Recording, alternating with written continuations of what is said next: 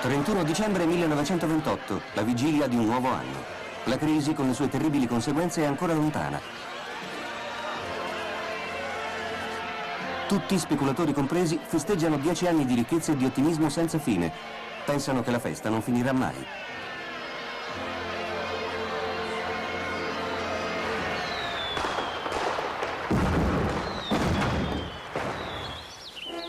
Per loro il 1929 è l'alba di una nuova era. Un solo anno diventa il simbolo di un decennio di speranze, promesse, illusioni.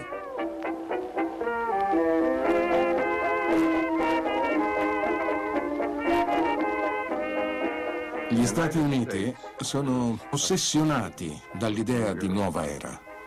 Non dobbiamo pensare neanche un istante che l'illusione, l'aberrazione, degli anni venti sia stato un episodio isolato, è invece parte integrante del DNA americano.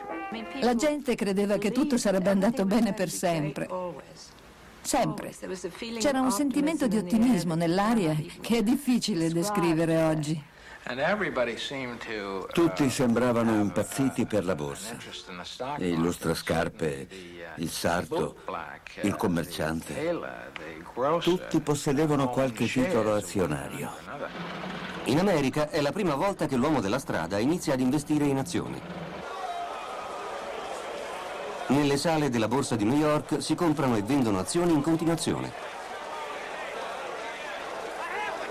I titoli stessi non hanno un valore fisso.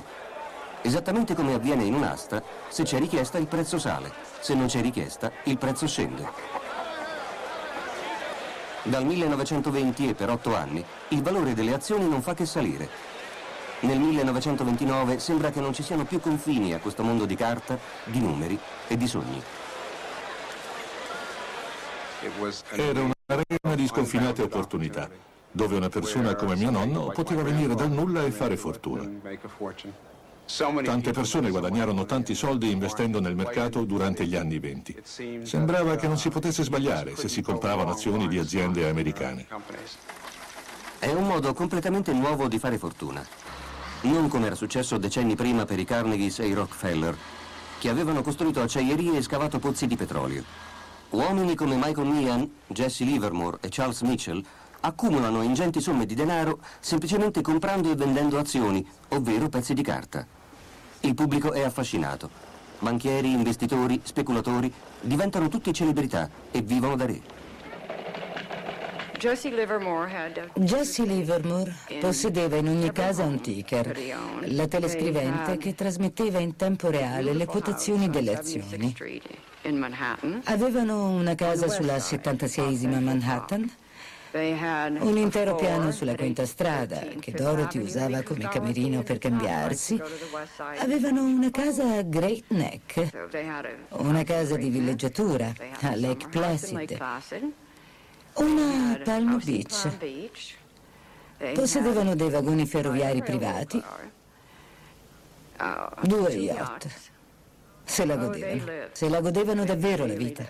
Pochi naturalmente in America possono vivere in un lusso così sfrenato, però tutti in America credono comunque in qualche modo di potersi guadagnare anche loro il loro pezzo di sogno americano. Siamo nel 1928 alla, alla vigilia delle elezioni presidenziali.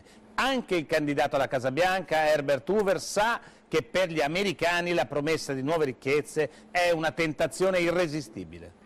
Se ci sarà data la possibilità di proseguire con le politiche adottate in questi ultimi otto anni, presto con l'aiuto di Dio si avvicinerà il giorno in cui cancelleremo per sempre la povertà da questo paese. C'era grande speranza. L'America nazione potente del mondo. Il dollaro troneggiava. Avevamo un presidente molto amato, Coolidge, seguito nel 28 da uno ancora più amato, Hoover. Il futuro sembrava davvero roseo. In questa nuova America l'economia sta cambiando. È l'alba della rivoluzione consumistica. Nuove invenzioni, commercio di massa, fabbriche che producono oggetti favolosi come radio, stufe, condizionatori d'aria, deodoranti intimi. In questo periodo il cittadino medio americano compra la lavatrice, il frigorifero, abbandona l'illuminazione a gas per quella elettrica. È il periodo in cui la gente compra dei piccoli tappi da applicare alle prese elettriche affinché la corrente non finisca sul pavimento.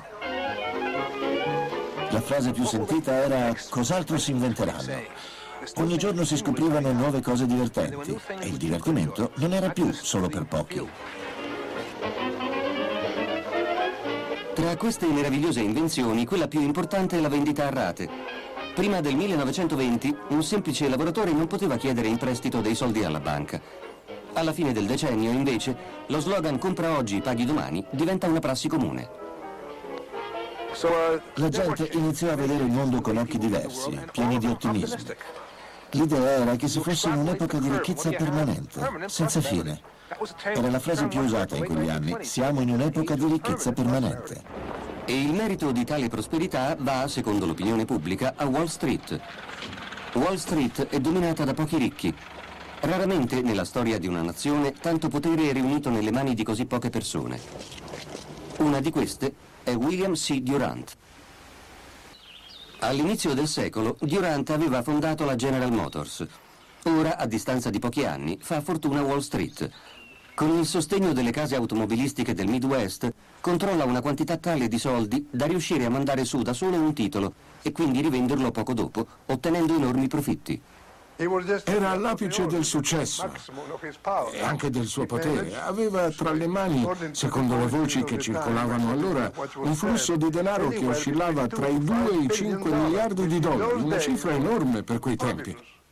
Il mercato era pieno di speculatori e lui era lo speculatore degli speculatori. Durant arriva a Wall Street come uno dei titani dell'industria. Jesse Livermore, la cui fortuna ammontava ad oltre 100 milioni di dollari, nella sua vita non aveva fatto altro che giocare in borsa. Sembrava che qualunque cosa Livermore toccasse diventasse oro. Doveva solo premere un bottone e l'azione sarebbe salita di 10 punti, il che significava altri soldi a palate. La gente guardava tutto questo e pensava se soltanto sapessi come fa, potrei fare tanti soldi anch'io. C'è un modo per entrare nella testa di Livermore.